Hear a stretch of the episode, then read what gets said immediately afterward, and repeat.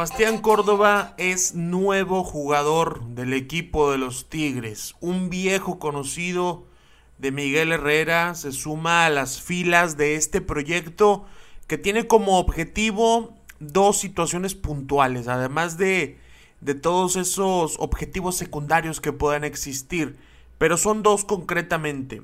El primero, mantener la racha de éxitos que tuvo la institución en la década pasada, consiguiendo ligas, consiguiendo una CONCACAF, también por supuesto una copa y el resto de torneos menores alrededor como campeón de campeones, la Leagues Cup y todas esas cosas que te pueden gustar o no, pero hay que ganarlas. Y por supuesto, rejuvenecer la plantilla. Esos son los dos grandes objetivos de Tigres para este año 2022 y por supuesto para varios años, no es un tema de 12 meses nada más. Y Sebastián Córdoba llega para ser una pieza importante en el camino de conseguir tanto los éxitos como reducir el promedio de edad de esta plantilla. En este episodio del podcast 693 vamos a platicar un poquito de la historia de Sebastián Córdoba, de cómo llega el equipo de América, platicar también de el breve paso que tuvo por la liga de ascenso en aquel momento, liga de expansión hoy, lo que ocurrió con él en el Necaxa, algunos directores técnicos con los que le ha tocado jugar y por supuesto la parte de estadística, la parte de lo que se menciona de él, porque también es importante eh, las opiniones que hay alrededor de un futbolista. Es algo en lo que incluso algunos clubes voltean a ver al momento de, de scoutear. Vamos a platicar también de en dónde podría encajar dentro del sistema de Tigres y dos situaciones particulares que le pasaron a Sebastián Córdoba cuando era dirigido por Miguel El Piojo Herrera en el América. Gracias por estar aquí escuchándonos, gracias por darnos la confianza de estar estos minutos con nosotros para conocer más de el nuevo refuerzo felino. Sebastián Córdoba, comenzamos. Francisco Sebastián Córdoba Reyes nació un 12 de junio de 1997 en Aguascalientes. Ese es el nombre completo de este medallista olímpico con la selección mexicana de fútbol en los pasados Juegos Olímpicos de Tokio en la disciplina de fútbol, obviamente. Un jugador que tiene 24 años, este próximo 2022 va a estar llegando a los 25. En el último corte que hubo en Transfermarkt, Sebastián Córdoba es el tercer jugador más caro del América, o al menos lo era hasta antes de que fuera traspasado el equipo de Tigres.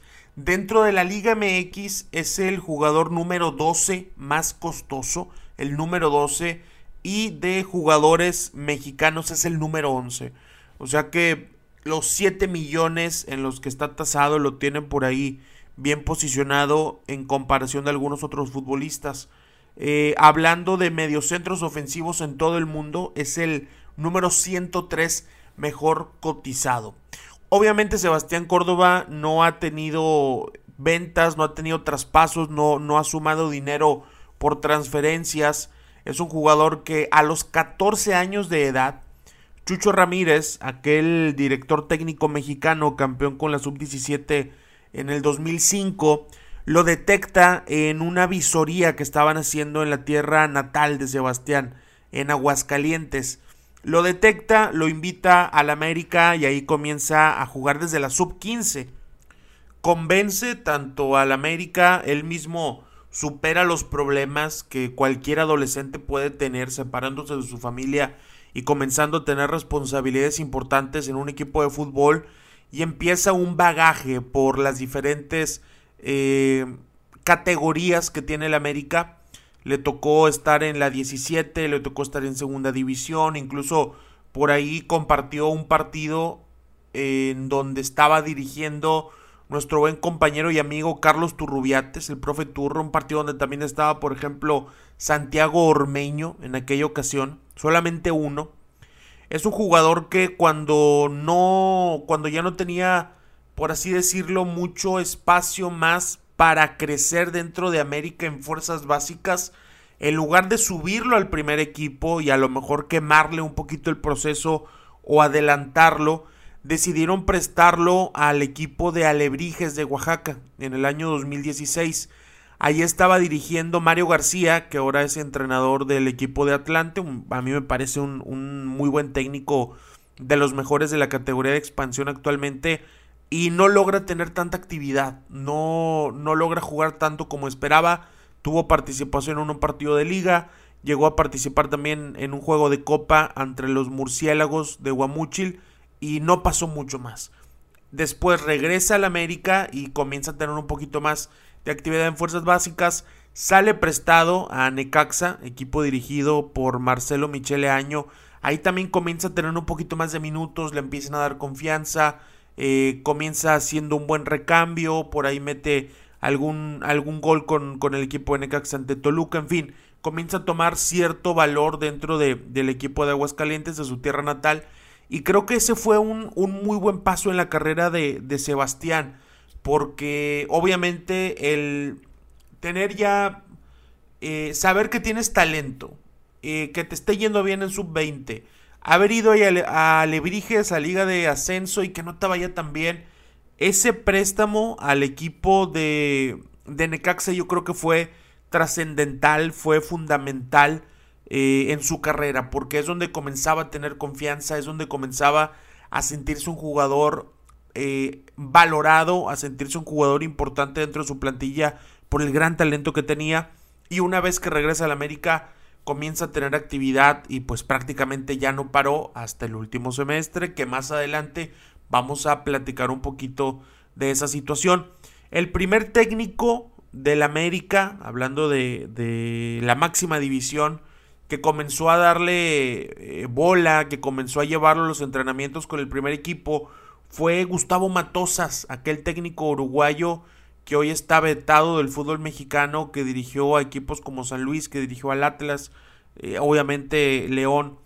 Fue el primero que comenzaba a ver su talento, lo lleva a entrenar con el primer equipo y ahí es donde ya también el club se daba cuenta de, del talento que tenía en cantera, un talento que llegó a compartir fuerzas básicas con jugadores como Antonio López, con jugadores como Jared Ortega, jugadores también como, como Edson Álvarez que se fueron convirtiendo en, en futbolistas de, de, primera división, obviamente cada uno a su, a su respectivo nivel. Ha sido convocado también en procesos de selecciones menores e incluso aquí hay un dato que a mí me, me, parece importante destacar y quiero que tú lo sepas. Sebastián Córdoba ya le ha tocado trabajar no solo con Miguel Herrera, sino también con el Chima Ruiz, con Marco Antonio el Chima Ruiz. Le tocó trabajar en el torneo Esperanzas de Tulón, le tocó trabajar en un preolímpico sub-20 y es un, es un jugador que sabe cómo trabaja el Chima, es un jugador que sabe cómo trabaja Miguel Herrera y quiero pensar, espero, deseo, me encantaría que entre estos dos entrenadores o entre, entre un entrenador y un auxiliar técnico sean capaces de volver a conseguir el mejor nivel de Sebastián Córdoba que hace pues algunos meses no lo ha estado demostrando. Obviamente en Olímpicos le fue de maravilla, más adelante platicamos de eso, pero en el América lo fueron borrando un poquito, sobre todo Santiago Solari, que también más adelante vamos a hablar de los motivos, de, de qué es lo que, lo que estuvo pasando por ahí con Sebastián Córdoba en el equipo de América. Como recién platicábamos, ha sido llamado con selección menor y también con la selección mayor, donde ya ha disputado 11 partidos, que es una buena cantidad de encuentros para un futbolista ofensivo de 24 años. Y también, pues obviamente ya ha marcado goles. Yo creo que el más importante fue contra Honduras en el Estadio Azteca, partido que queda 3 por 0 al mando de Gerardo el Tata Martino. Ha estado en competencias oficiales, ha estado en eliminatorias, ha estado en partidos amistosos, poco a poco ganando un puesto en selección, aunque obviamente no es un jugador indiscutido todavía.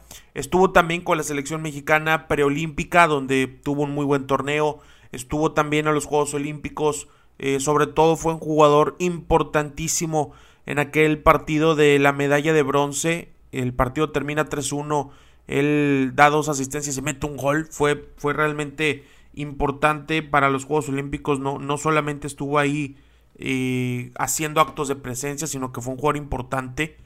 Hubo una entrevista que le hacían incluso antes del, del preolímpico en donde hablaba de, de que veía los Juegos Olímpicos como una vitrina, ¿no? Como, como un trampolín y lamentablemente para él no puede ir a Europa, no sé si por un tema económico, no sé si porque nadie tuvo interés real en él.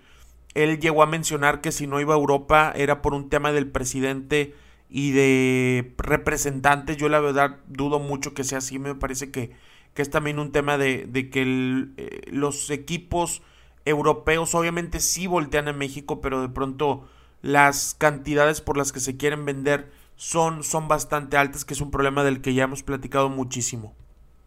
Aunque es canterano de América, él debutó en la primera división del fútbol mexicano con el Necaxa, lo que les platicaba hace ratito, y se ha convertido en un, en un futbolista destacado por una situación particular.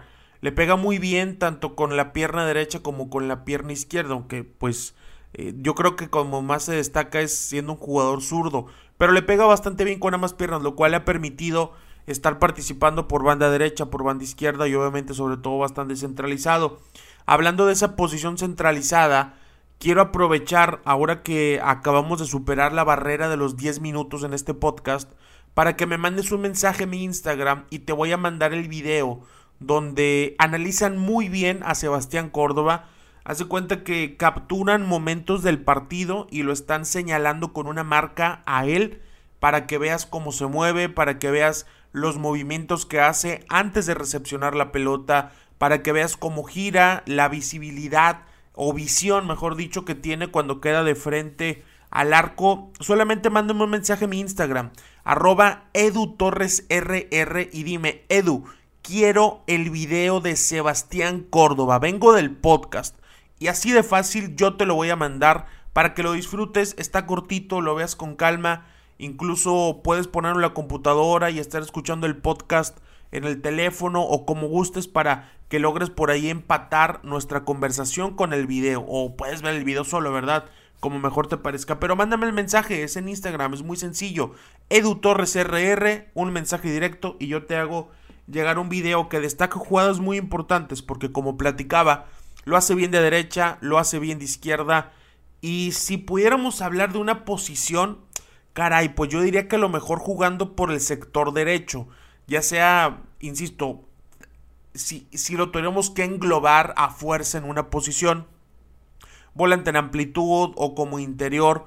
Pero para mí es un jugador que, que lo hace muchísimo mejor si le dan una libertad de partir del el centro del campo hacia las bandas iniciar, por así decirlo, como media punta y que a partir de ahí se pueda asociar de buena manera con el extremo derecho, que se pueda asociar de buena manera con el lateral, irse a la izquierda, irse a la derecha, tratar de buscar tiro desde media distancia, tratar de poner pases filtrados, ser un muy buen apoyo. Eso es lo que yo creo que, que entra mejor en el perfil de un jugador como, como Sebastián Córdoba. Y aparte, por supuesto, Miguel Herrera y Chima Ruiz lo conocen a la perfección.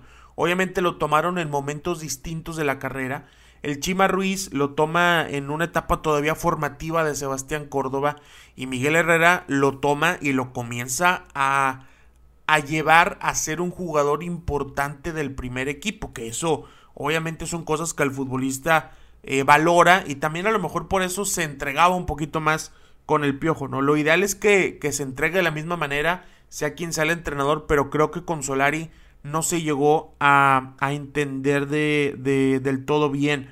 Hay una situación que a mí me gustó mucho de Sebastián Córdoba, porque a pesar de que es un buen jugador, que cuando el equipo tiene la pelota, se sabe acomodar bien en el ataque posicional, sabe por ahí estar ocupando diferentes zonas del campo cuando tienen alguna posesión larga, sabe llegar bien al área. Pero a mí me gusta mucho cuando su equipo está contraatacando, está en una transición ofensiva rápida y él sabe funcionar como un muy buen apoyo. No, no lo veo tanto volviéndose loco con el balón no lo veo tomando la pelota y conduciendo 10, 15, 20, 25 metros, 30 metros como si fuera el suelo contra el mundo, sino que es un muy buen apoyo, sabe acompañar bastante, bastante bien las jugadas, es una de las características que creo que mejor puede encajar con Tigres para los contraataques que intentan hacer.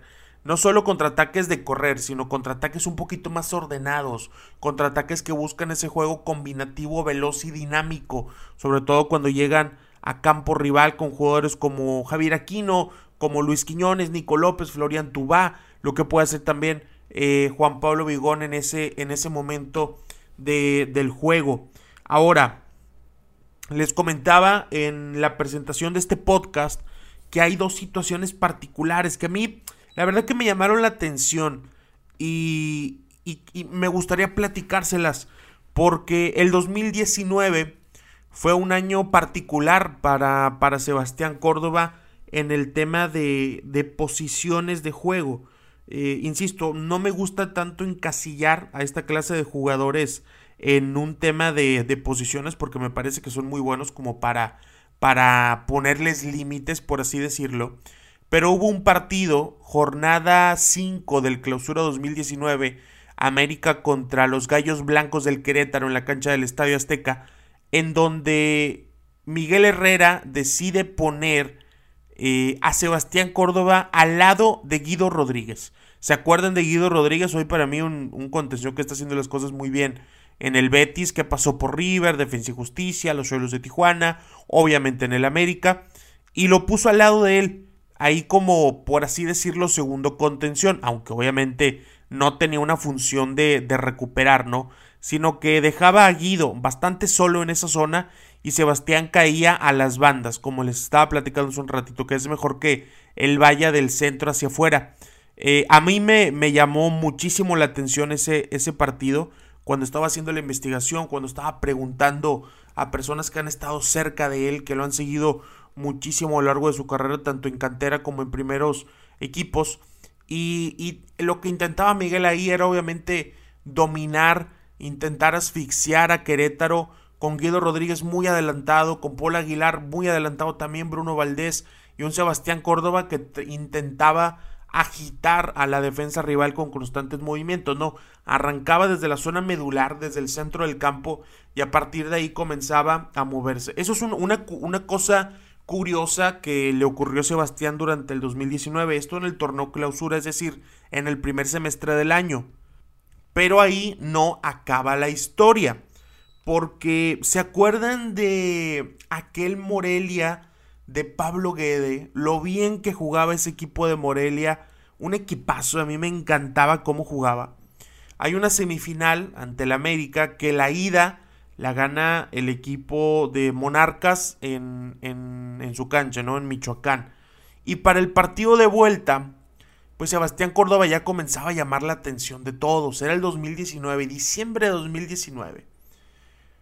Ya comenzaba a llamar la atención de muchos y no podían pensar en dejarlo fuera de, de ese partido, ¿no? Un partido importantísimo. Sebastián no se podía quedar afuera. Ese día había que atacar porque perdieron la ida. Arriba estaba, hablando desde los centro atacantes, Henry Martin, Federico Viñas, Renato Ibarra por derecha, Andrés Ibargüen por el sector de la izquierda, en el centro del campo jugó Guido Rodríguez con el paraguayo Richard Sánchez. Entonces, ¿en dónde iban a poner a Sebastián Córdoba. Pues bueno, al hoy entrenador de Tigres, ah, porque ojo, en la banca ese América tenía a Nicolás Castillo, a Roger Martínez y a Giovanni Dos Santos como opciones ofensivas. Entonces, Sebastián Córdoba tenía que estar sí o sí en el once titular, pero ¿dónde?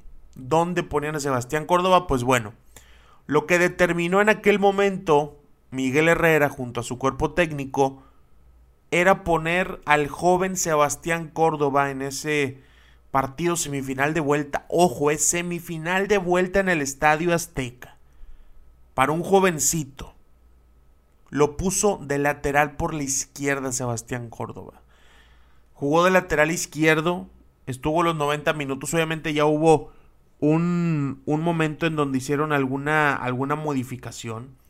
Pero Sebastián Córdoba arrancó como lateral izquierdo. Tiempo después, saliendo de, del entrenamiento, eh, Sebastián Córdoba dijo, donde me pongan voy a tratar de cumplir, pero me siento más cómodo a la ofensiva.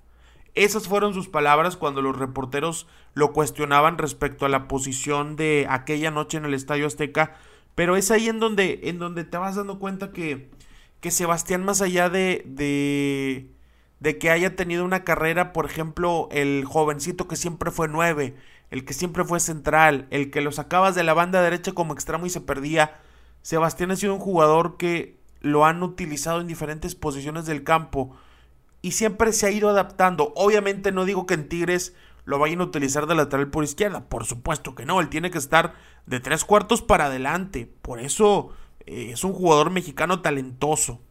Pero para que veamos, ¿no? Que esas fueron dos situaciones curiosas en la posición de, de Córdoba y precisamente con Miguel Herrera, con su nuevo entrenador. ¿A qué voy con esto? A que Miguel lo conoce muy bien.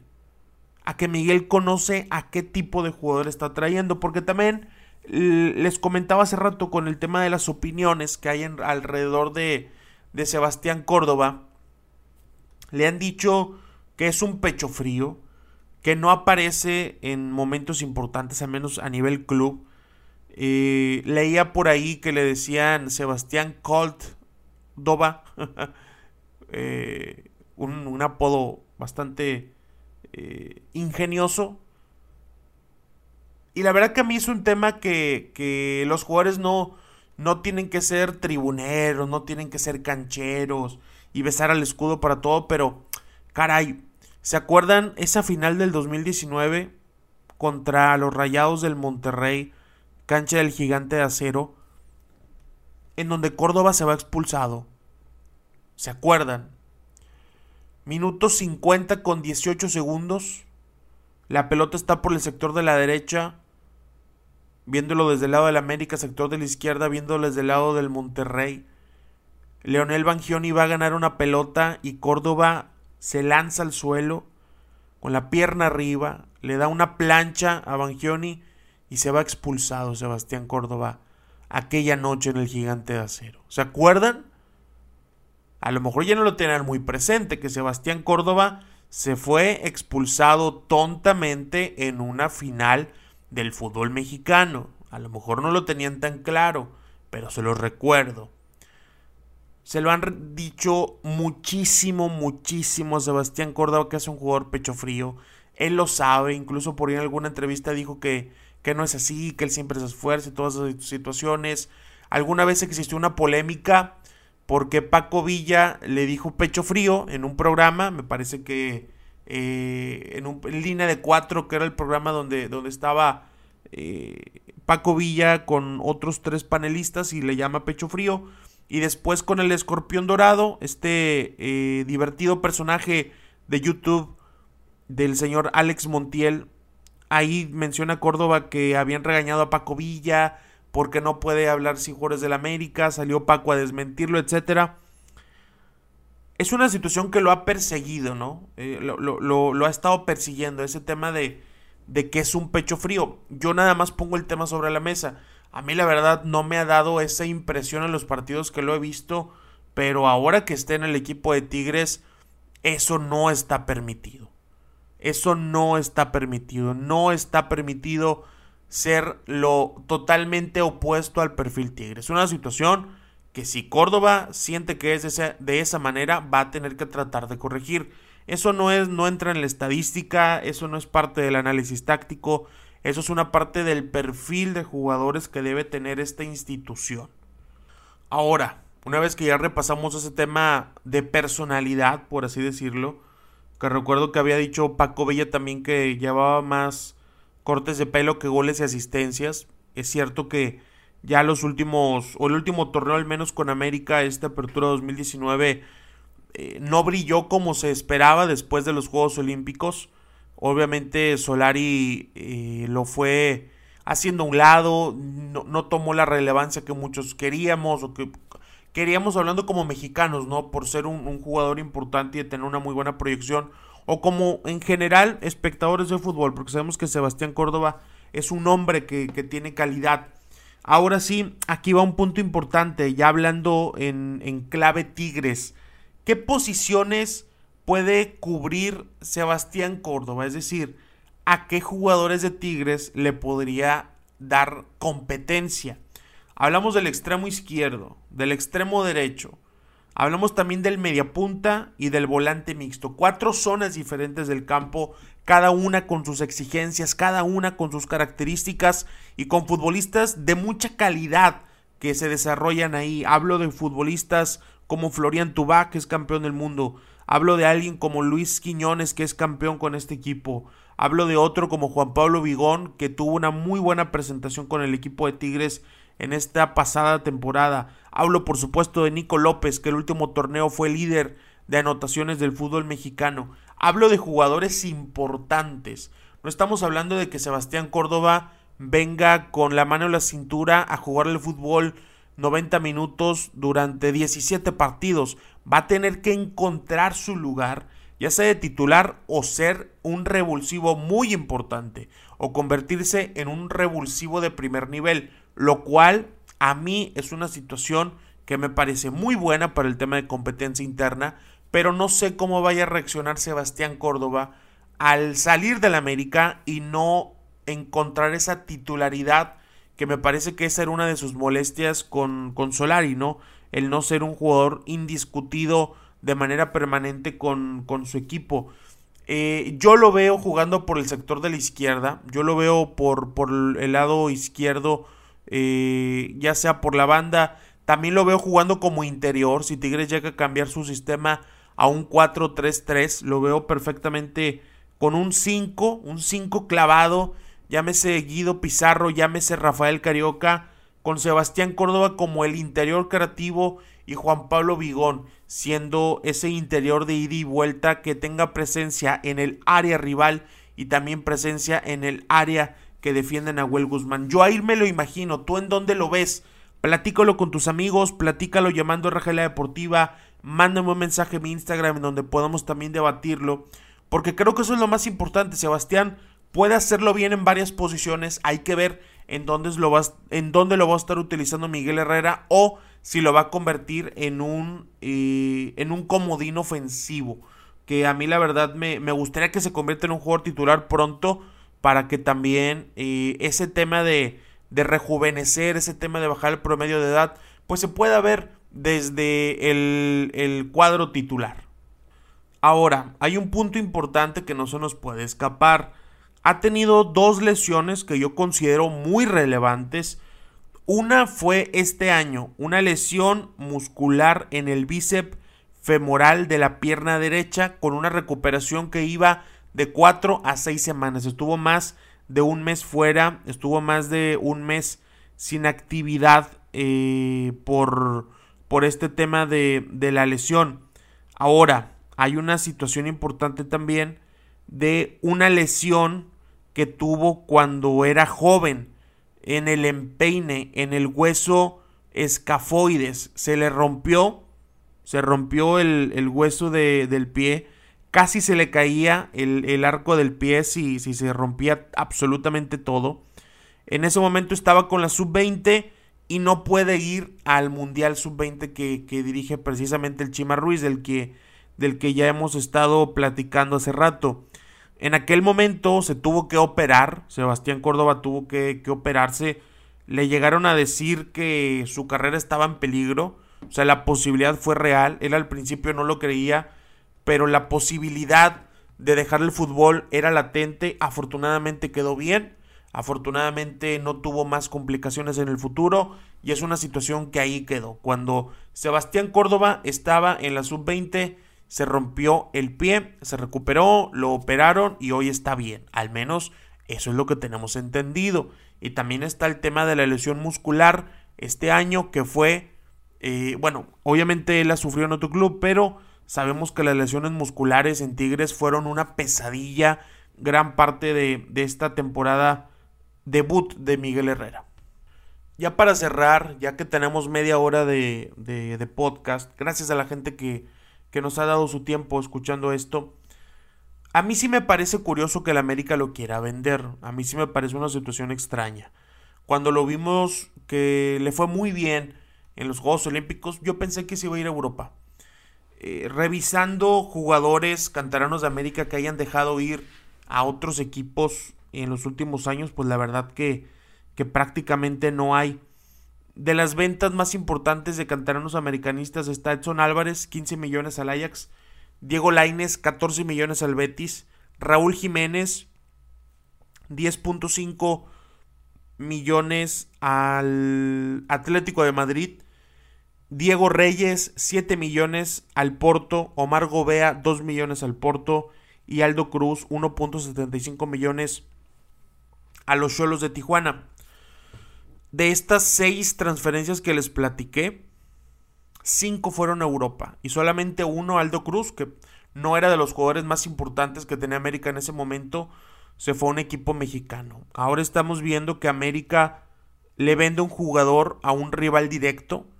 Estamos viendo que América estaba hasta dispuesto a demandarlo a Chivas Rayadas del Guadalajara. A mí sí me parece una situación extraña, me parece una situación sospechosa. No sé si sea solo un tema de que no le gusta a Solari, no sé si haya algo más, y esto lo digo con todo el desconocimiento del mundo. No sé si tenga algo más, un tema disciplinario, no sé si les haya caído muy mal lo que dijo con el escorpión dorado, no sé si no les agrade el tema de su rendimiento en los últimos partidos, no sé, porque también hace seis meses le dieron el número 10. Hace seis meses le dieron el 10 del América a un canterano y seis meses después están intentando venderlo a como dé lugar. Es una situación que a mí me parece extraña. A lo mejor no lo es, a lo mejor es totalmente normal y es un gran esfuerzo de Tigres. O también les voy a decir una cosa. Si Sebastián Córdoba la estuviera rompiendo, pero realmente rompiendo, no tendría oportunidad de llegar a Tigres por un factor económico y obviamente porque América no le iba a soltar a un rival directo. Si le estuviera rompiendo como hace un año, no llegaría a Tigres. Así de fácil se los digo. Es una oportunidad de mercado, lo quieren vender, Culebro levantó la mano, Miguel Herrera levanta la mano y fueron por él. Bienvenido Sebastián Córdoba, aquí la cosa va a ser distinta. Aquí la cosa tiene que ser diferente. Eso es algo importantísimo. Cierro este episodio haciendo dos cosas. Primero, agradeciéndote por escucharlo. Después, pidiéndote que lo compartas en Instagram. Pon en Instagram una historia y etiquétame. Estoy como arroba edutorresrr. También ponlo en Twitter, ponlo en Facebook. Mándalo en grupos de WhatsApp a tus amigos para que lo escuchen. Compártelo a un camarada que tengas para que se entere todo de Sebastián Córdoba. Hasta me enteré que le gusta mucho el pay de queso. Me enteré que le gustaba mucho el Fortnite, actualmente no sé, que le gusta mucho el reggaetón. Fue una investigación amplia la que hicimos para grabar este episodio. La segunda, Sebastián Córdoba es un futbolista obviamente de cierta trayectoria, 24 años, pero me despido con lo siguiente. Debe preocuparnos que en 11 partidos de liguilla tenga cero goles y cero asistencias? ¿Debe preocuparnos o es algo normal? Mi nombre es Edu Torres, esto fue el podcast 693.